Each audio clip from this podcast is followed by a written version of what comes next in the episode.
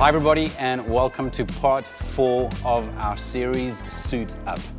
Um, I don't know if you've noticed this or if you have any friends or family members or colleagues that are kind of taking this approach, but uh, I've gotten the impression from quite a few people that the, the longer we go into this uh, crazy season with COVID and the more familiar we become with statistics and, and even death rates um, and all these sorts of things, I'm almost getting the impression that we're becoming uh, acclimatized and conditioned to what's going on around us, and we're becoming more and more relaxed with life, which is completely understandable. So obviously, we our our gravitational pull is towards uh, going back to what we are familiar with. But it makes me think of exactly what we're dealing with in this series, and I'll read the first few verses in a, in a few moments to you again. But we're basically taking a look at how we actually are living in a battle. We're living in a spiritual war. Uh, we have Jesus who died for us to be free and to experience a full life and to make a difference this side of eternity. And then, of course, there's an enemy who wants to do everything he can to distract you, discourage you, um, or maybe just, just kind of tone down the seriousness of, of your potential and what's actually at stake. And again, it's understandable. So, the longer we live and the more we become acclimatized to the circumstances around us, the easier it is for us to start to nod off, for us to, to start to become a little bit too relaxed. And frankly, uh, I think that the, what's at stake in terms of us actually pushing back spiritually is far greater than what's at stake if we uh, are not super diligent when it comes to coronavirus.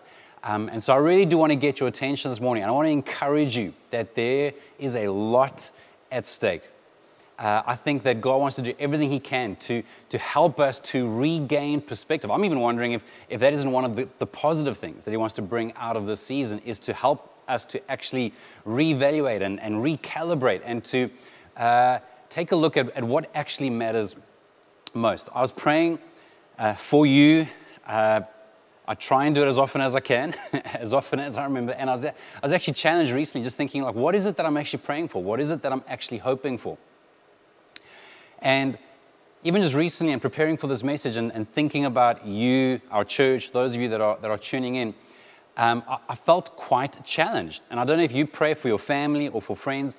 I wonder what you pray about. For me, I, I realized that I'm maybe not always being specific enough. And so I really just thought through some of the, the values, some of the parts of our vision that we talk about where we're here to help people know God, find freedom, discover purpose, and make a difference. And I just started to uh, just try and pray through that lens. And I'm just telling you, before we even get into this message, which I'm going to try and keep as short as possible, that uh, it is my hope that you would know how much God loves you, that you are loved. But secondly, my prayer is that you would respond to that invitation to love God back. It is my, my prayer and my hope that you would know that Jesus has already paid the price. He's already died in our place to set you free. He can't do anything more to set you free.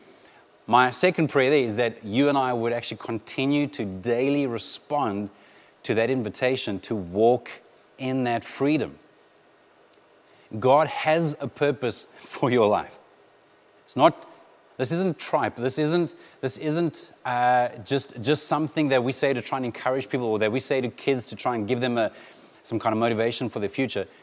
God has a purpose for your life. Ephesians 2, verse 10 tells us that you are His masterpiece. He has created you to actually walk in the good works that He has planned for you. And again, my prayer is that you would actually recognize God's invitation to live out that purpose.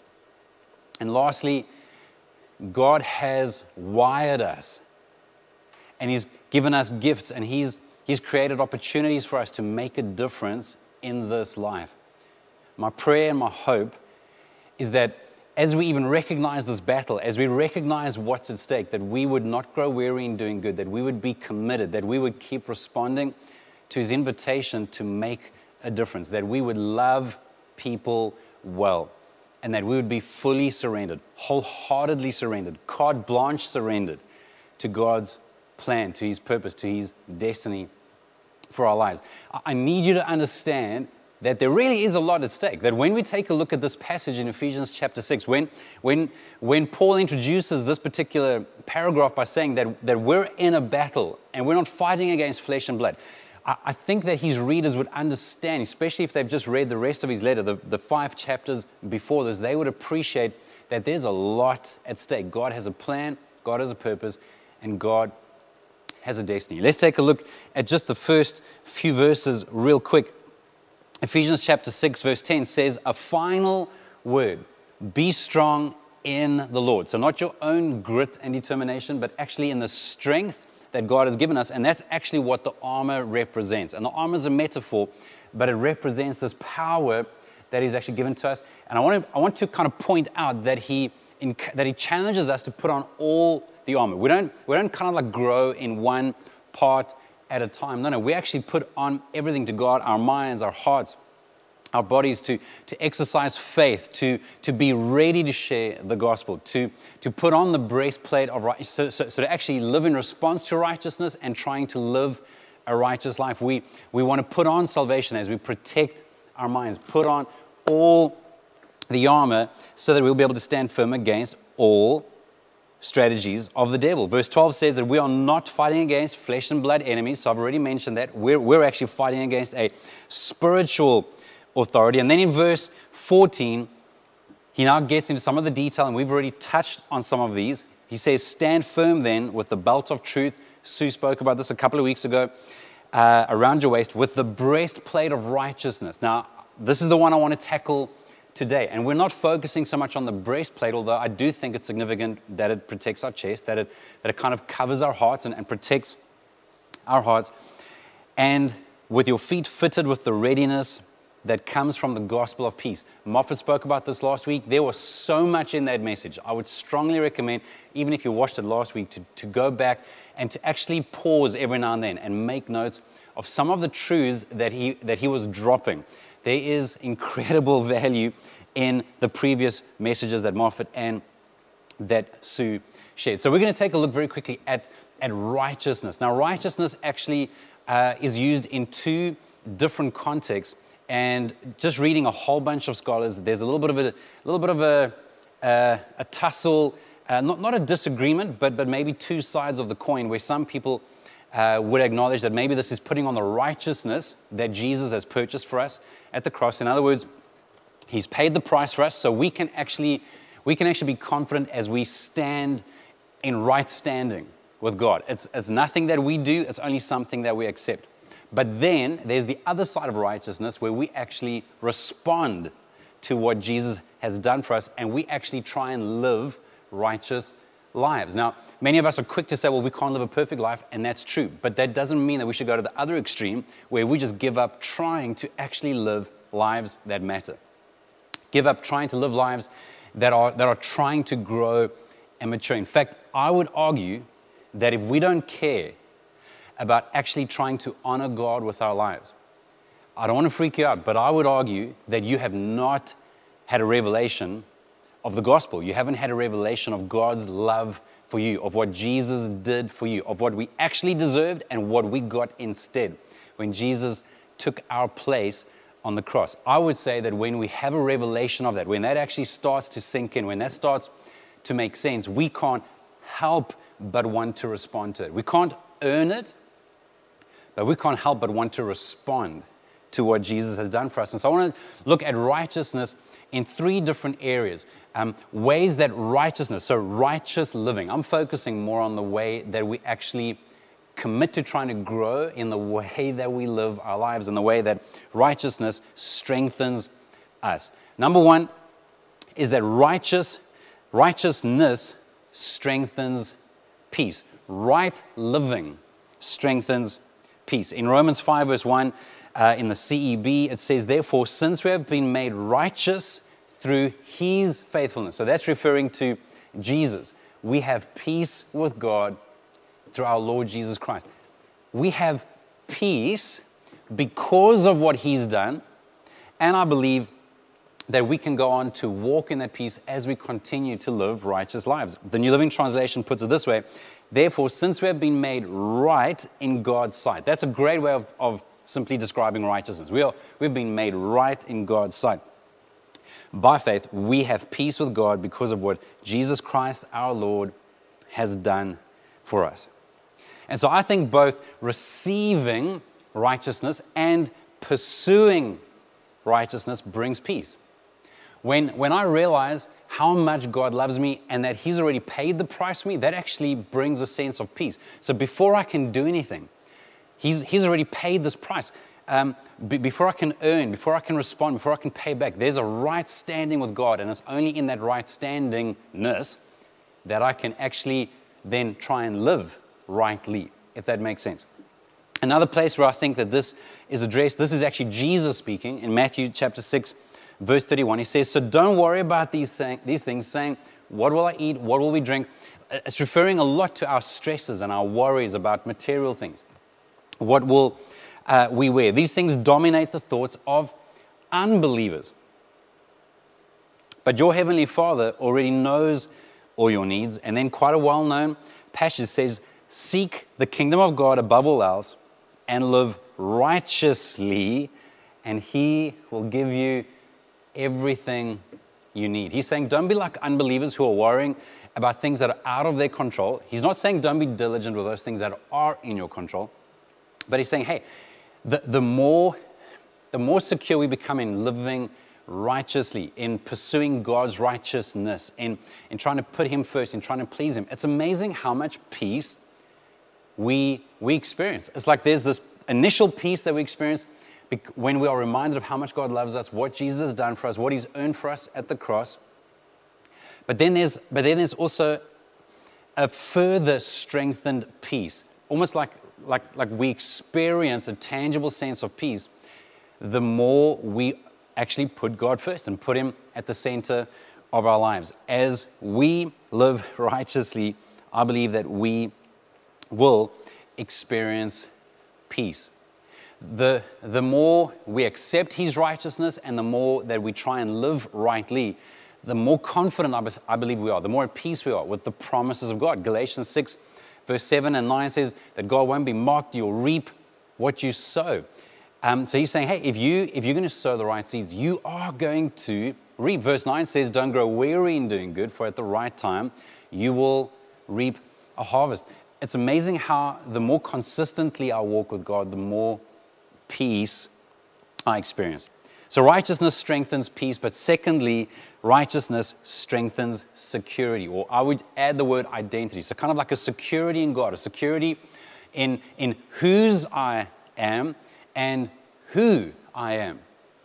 It's amazing how, how, the, how the more I accept His righteousness. So, so again, I, I, don't know if it's a coincidence that the metaphor you know, is referring to the breastplate that covers our heart, you know, where we kind of think of, of our emotions and security and, and feeling love and receiving love. I don't think it's a coincidence. I think that it's amazing how much more secure we become the more we keep practice, the more we keep practicing righteous living, the more that we keep trying to walk closely with God. We are forgiven. We are loved. We are empowered. There are, there are things about our, our identity that we are accepted, that we are adopted, that can actually give us security. And out of that security, we keep responding in the way that we try and put God first and live righteously. But if you've been trying to follow Jesus for any amount of time, then you know what it's like to feel discouraged and frustrated when you fail. You know what it's like to feel like you're giving the enemy some ammunition to use against you. And, and he'll do everything he can, I think, a lot of the time to actually take an element of truth and blow it out of proportion. So, so you might have messed up somewhere, and so he reminds you of that, but then he adds a whole bunch of other stuff. Like God could never use you. That person's never going to forgive you. you. You can't possibly be serious enough about God if you keep messing up in the same way. And so he's taking an element of truth that you messed up. That's true. But then he keeps adding all this other venom, all this other exaggeration to it. And so I, I really don't want to patronize you and make it sound like it's just a simple thing and click your fingers. It's not. But I do want to encourage you that it's worth getting back up and continuing to fight and continuing to try and, and close those gaps in your life so that you can, so that you are giving the enemy less and less ammunition to use against you.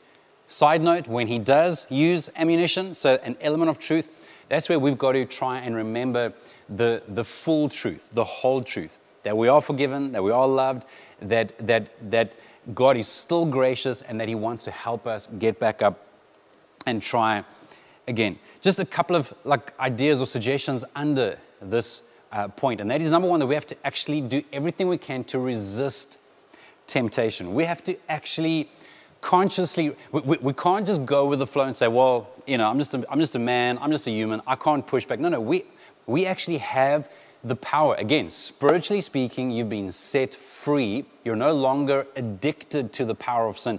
You actually have power over sin. But there's still a battle that goes on with our human nature. But I want to encourage you to run, like flee temptation. The moment you even sniff, you know, like when you, when you used to walk past a restaurant, you know, when you used to walk past Spur and, and like something just smelt amazing, well, run. the moment you know you're getting near anything that could lead to temptation, run hard. Ephesians 6, verse 13 says, Put on every piece of God's armor so you will be able to resist the enemy. And that's the amazing thing with this armor of God. And again, I don't want you to get distracted with the metaphors. I want you to, I want my, our hope and prayer is that by the end of the series, we have a greater understanding of what it is to live in truth. Part of that, as Sue spoke about, is actually living daily in a relationship with Jesus, constantly living close to Him, him uh, allowing Him to, to keep everything else together. But truth also refers to integrity and honesty and, and living consistently as Moffat spoke about last week about sanctification and stability and, and, and making sure that our feet are actually prepared and that we're ready at all times. As, we, as we're looking today about, about actually taking it seriously about trying to live righteously, trying to do what's right consistently. As we keep putting this stuff on, you're going to be amazed at how much more consistently you're able to resist the enemy and resist temptation. I love the encouragement. I can't tell you how often I've come back to this verse, especially when I'm struggling with, with an attitude or a desire or, or anything. 1 Corinthians 10 13 says that the temptations in your life are no different from what others experience. And then I love this part in yellow. And God is faithful. I want to encourage you if you're finding yourself in a season right now where you're struggling with your mind, you're, you're struggling with self control, you're struggling with a recurring habit or pattern, God is faithful. You might feel like you're thoroughly faithless right now, but I want to encourage you that He is faithful and He will not allow you. If you're a child of God, if you're following, trying to follow Jesus, if you've accepted His forgiveness and you're trying to follow Him, you're in a relationship with Him, the Bible promises us that He will not allow the temptation to be more than you can stand and when you are tempted, He will show you a way out so that you can endure. I want to encourage you just to, just to kind of allow your spidey senses to kind of be alert to when, to when the Holy Spirit, God's Holy Spirit, is just giving you that little, like just trying to get your attention and redirect you, showing you that there's a way out. Please, please, please, we don't have to give in to every temptation. We don't have to be overcome we can fight back. And if you're anything like me, you might want this exhaustive list of exactly what you're allowed to do and not allowed to do in every single situation of your life. And the Bible gives us a lot of very, very clear examples and principles, but it doesn't give us every single subset that is to be applied in the 21st century. There, there are so many clear principles, but we need a relationship with God where, where we're allowing Him to constantly help us to recognize what does generosity look like? What does forgiveness look like in a situation? What does greed look like? What does faithfulness look like? What does working diligently for my boss who I don't like, who, who's unreasonable and unfair, what does working for him as though I'm working for the Lord, which is earlier in the book of Ephesians, what does that look like? What does unity in the church with your school friends, in a class where there's a lot of you know, conflict, or in a marriage, or in a relation, what does that look like? Basically, what I'm trying to say is that I think everything to do with righteousness, I mean, if you forget everything else I've said, I think that everything to do with righteousness actually comes down to the question what does love look like? What does love demand of me or require of me in this moment?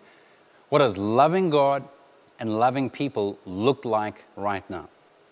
If I'm going to love people, well, then I'm probably not going to be greedy at someone else's expense. If, if, if I'm going to love people, I'm probably going to still carry my weight at work, even though someone else has done something that, that I think doesn't deserve me being diligent. Love in a marriage or in a relationship where, where the other person is giving you a hard time and you feel like they don't deserve it, well, well, love is probably going to prompt me to still be generous and gracious and kind, even though they don't deserve it. Love is going to prompt you to love your enemy, to do good to those who harm you. It is completely counterintuitive. And I'm not talking about just a sentimental type of love. I'm not talking about a 21st century politically correct love. I'm talking about, I'm talking about something way broader and way deeper. And ironically, it's not something that Christians are always well known for. And I think that the reason for that is because the enemy probably attacks Christians at the point of their love, maybe more than in any other way. Maybe you think he just wants to make me dirty or he wants to distract me or discourage me. But I think if he can just stop us from loving the people around us, he can stop us from actually living righteous lives and loving God back. Righteousness is loving God and loving people. Galatians 5 or 6, I was reading this the other day just in my devotions, and when I tell you it clapped me it clapped me because I think because I was also thinking about this message and, and around the idea of righteousness. But in Galatians chapter 5, or 6, it says, For when we place our faith in Christ Jesus, there is no benefit in being circumcised or being uncircumcised. I don't have time for that. Just all the men can be very happy that you don't have to do that anymore to be religious. But here's the part that matters. What is important is faith expressing itself in love. It's not about some religious ceremony.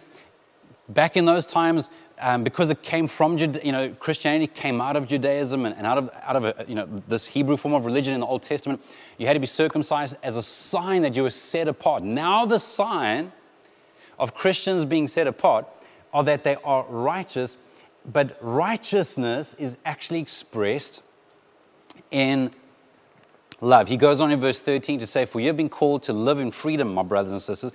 But don't use your freedom to satisfy your sinful nature. So again, don't, don't let the grace of God and the kindness of God be an excuse for me to just gratify my, my sinful nature and do whatever I want. Instead, use your freedom to serve one another in love. For take a look at verse 14. The whole law can be summed up in this one command love your neighbor as yourself. And if you're wondering who your neighbor is, well, we preached on this a few weeks back when we spoke on racism, prejudice, and power. Maybe you want to go take a look at that. But your neighbor is pretty much anyone you come into contact with. It's anyone that you need to show love and peace and patience and kindness and gentleness and faithfulness and goodness and self-control towards. That's what, that's what being righteous is. It's whatever kindness looks like, whatever gentleness looks like, whatever self control looks like in that moment, whatever patience looks like in that moment, whatever a peaceful response looks like in that moment. That is righteousness. So, don't worry, we, we, the last point is very short. We're still in the middle point, and we've taken a look at how we need to resist temptation. But then a second sub point is that we need to make corrections, not excuses. Make corrections, not excuses. What I mean by that is that I think that it's okay to, to try and understand why you messed up. It's okay to be able to explain why you're doing something you don't want to do, but don't ever let an explanation become an excuse. I don't want to tell you all of the things that I might struggle with or that I might get wrong. But what I can tell you is that I've tried to understand some of the triggers, some of the things that have led towards that. Is there something I can learn from this so that I don't uh, keep. So, silly example would be the, the more tired I am, well, the more likely I am to be irritable and short tempered and, and just grumpy, grouchy. Um, a little, I, I might struggle to concentrate more, etc. So, well, I'm gonna, that's going to be an explanation of why I'm reacting the way I am to those closest to me, but it's not an excuse. So I've got to, I've got to, I've got to analyze, I've got to learn from it, learn from the explanation, but then I need to actually make corrections. If you're wanting to grow in your security in God, I want to encourage you to keep, keep trying to adjust, keep learning from your mistakes, keep making corrections. And incredible way to do this, I believe, is to have people that have your back. We spoke about this at the beginning of the series in part one, where we have friends that will actually stand with us back to back and fight for us. People that you can be vulnerable with, people that you can be real with. I'm so grateful that for more than 20 years, I've always had men in my life, like a close man or two. Right now, for the last few years, I've had a couple of close friends that I can be completely real with. Not just, not just manage my level of transparency and honesty. I mean, where you are vulnerable and you feel like this could risk relationship, but where we're able to support each other, pray for each other, hold each other accountable. I do believe that it's possible for us to make corrections without just living year in and year out on excuses. And then the third little sub point is just simply to accept love, forgiveness, and peace. That might sound so, so, so patronizing, but somewhere along the line, if we're going to be secure in God, we need to actually choose God, I don't feel it right now, I don't see it right now, I don't understand it right now, but I'm going to I'm going to accept that you love me. I'm going to accept the righteousness that Jesus purchased for me at the cross. I'm going to accept forgiveness. I'm going to accept peace. And the reason for that is that guilt and shame will never produce long term fruit.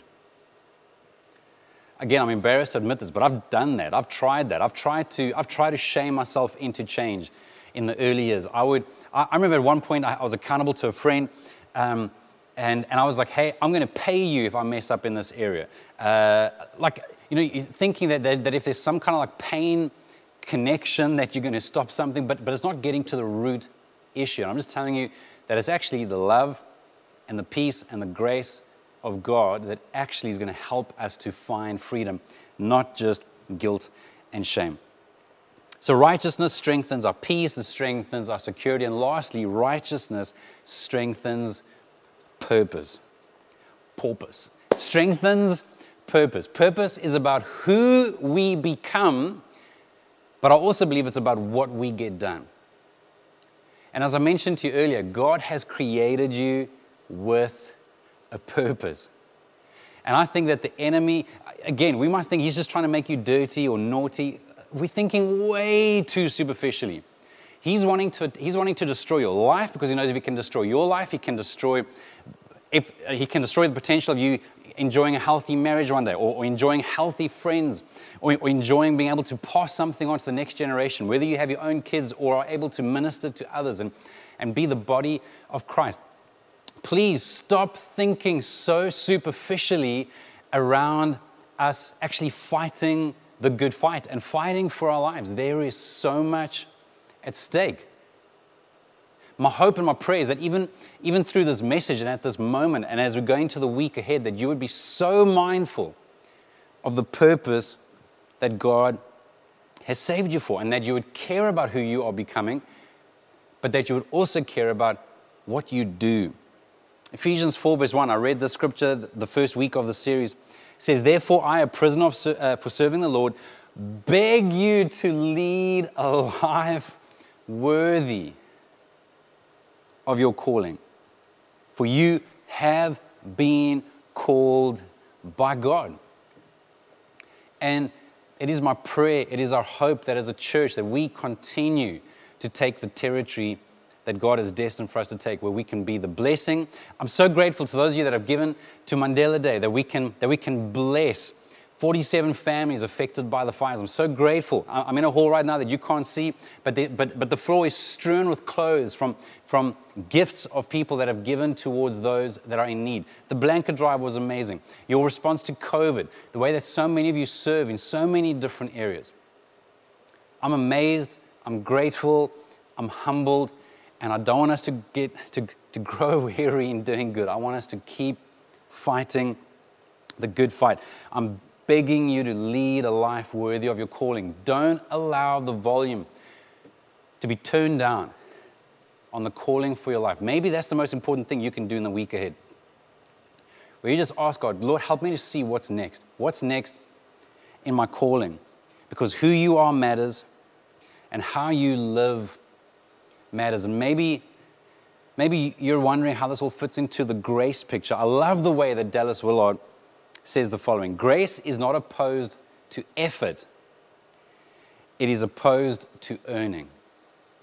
Grace says that we can't earn salvation, but it doesn't say that we don't put effort into responding to it. God has bought us at a price. We are not our own. He is the Lord. He is the leader. He's the boss. He's the master. We're the servants. And so we are called to honor Him. We are, we are called to surrender to Him, whatever that looks like in your life. So we might all be in different seasons, different places in our journey, but I want to challenge you to do the next right thing that you know to do in your life. Don't compare it to somebody else, don't compete with someone else, don't make excuses because of someone else. This is between you and God. Some of you watching this right now, you may need to go and pick up the phone straight after this. You might need to send a message. I know this is shocking, but some people might need to actually talk on the phone, like have a conversation on the phone and make an apology or try and reconcile. Some of you watching this might need to actually, maybe you're sensing God saying to you, hey, I, I want you to take a look at your full budget and your full expenditure. And I want you to look at it through the eyes, through a whole fresh lens of someone who is called to surrender everything to God. Maybe you're watching this and you know that God has gifted you supernaturally. Like you are gifted, you are talented, you are you're blessed. People praise you, people appreciate you, people love you. And maybe God's prompting you saying, "Hey, will you surrender those gifts to me? Will you dare to see what I can do with what you think is great? It's small in comparison to what I can do through your gifts. I believe that righteousness, right living will strengthen our purpose.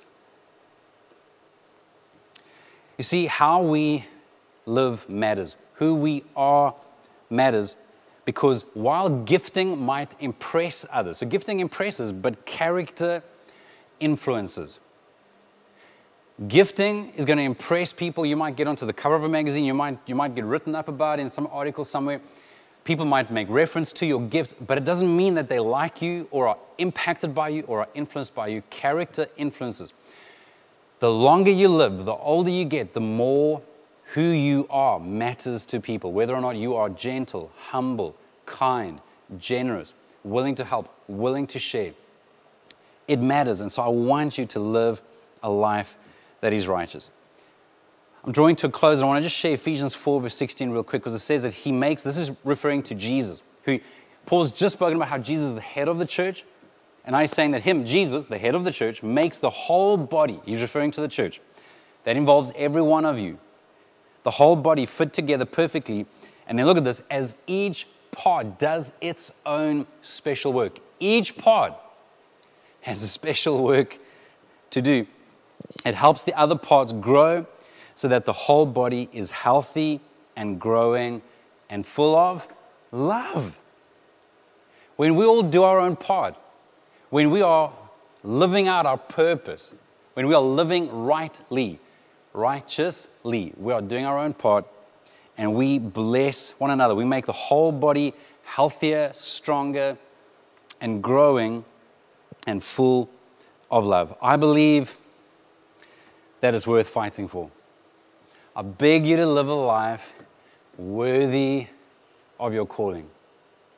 I beg you to respond to the fact that God loves you, that you would respond to his invitation to love him back. I beg that you would respond to the fact that Jesus has purchased your freedom and that you would respond to his invitation to live in that freedom. I beg you that you would accept that God has a purpose for your life and that you would respond to his invitation to discover that purpose, to experiment, to make mistakes, to get back up, to try stuff, And lastly, that you would believe that God has actually wired you. No matter how broken your past, no matter how much pain you have in your history, God doesn't want you to waste your pain. God, His plan is to write a whole new end for your life in that case. That's to make a difference. And my prayer is that you would respond to that invitation to make a difference. Father, I pray in Jesus' name that you would help us to recognize your invitations to these different parts of our lives. God, would you help us to recognize and receive the righteousness, the, the, the Jesus making us right with you, him, him causing us to have right standing with you, a right relationship with you because of what He did at the cross. Help us, God, to receive that gift of forgiveness and that gift of reconciliation, of relationship. But please, would you also help us to recognize and respond to this calling to follow you, to live rightly, to live righteously. God, help us to surrender to you fully, completely. God, when we make mistakes, help us not to make excuses, help us to make changes, help us to help us to figure stuff out, help us to reinforce things so that we don't make excuses for our character, but that we also don't give up trying, that we keep growing one step at a time, one season at a time, as we do everything we can to live lives that are worthy of your calling, please. And God, for anyone that's watching this today, that are wanting to respond to a relationship with you, God, I pray that you'd give them a revelation of your love, a revelation of your forgiveness, and that you would help them to say yes to following you one step at a time. In Jesus' name I pray. Amen.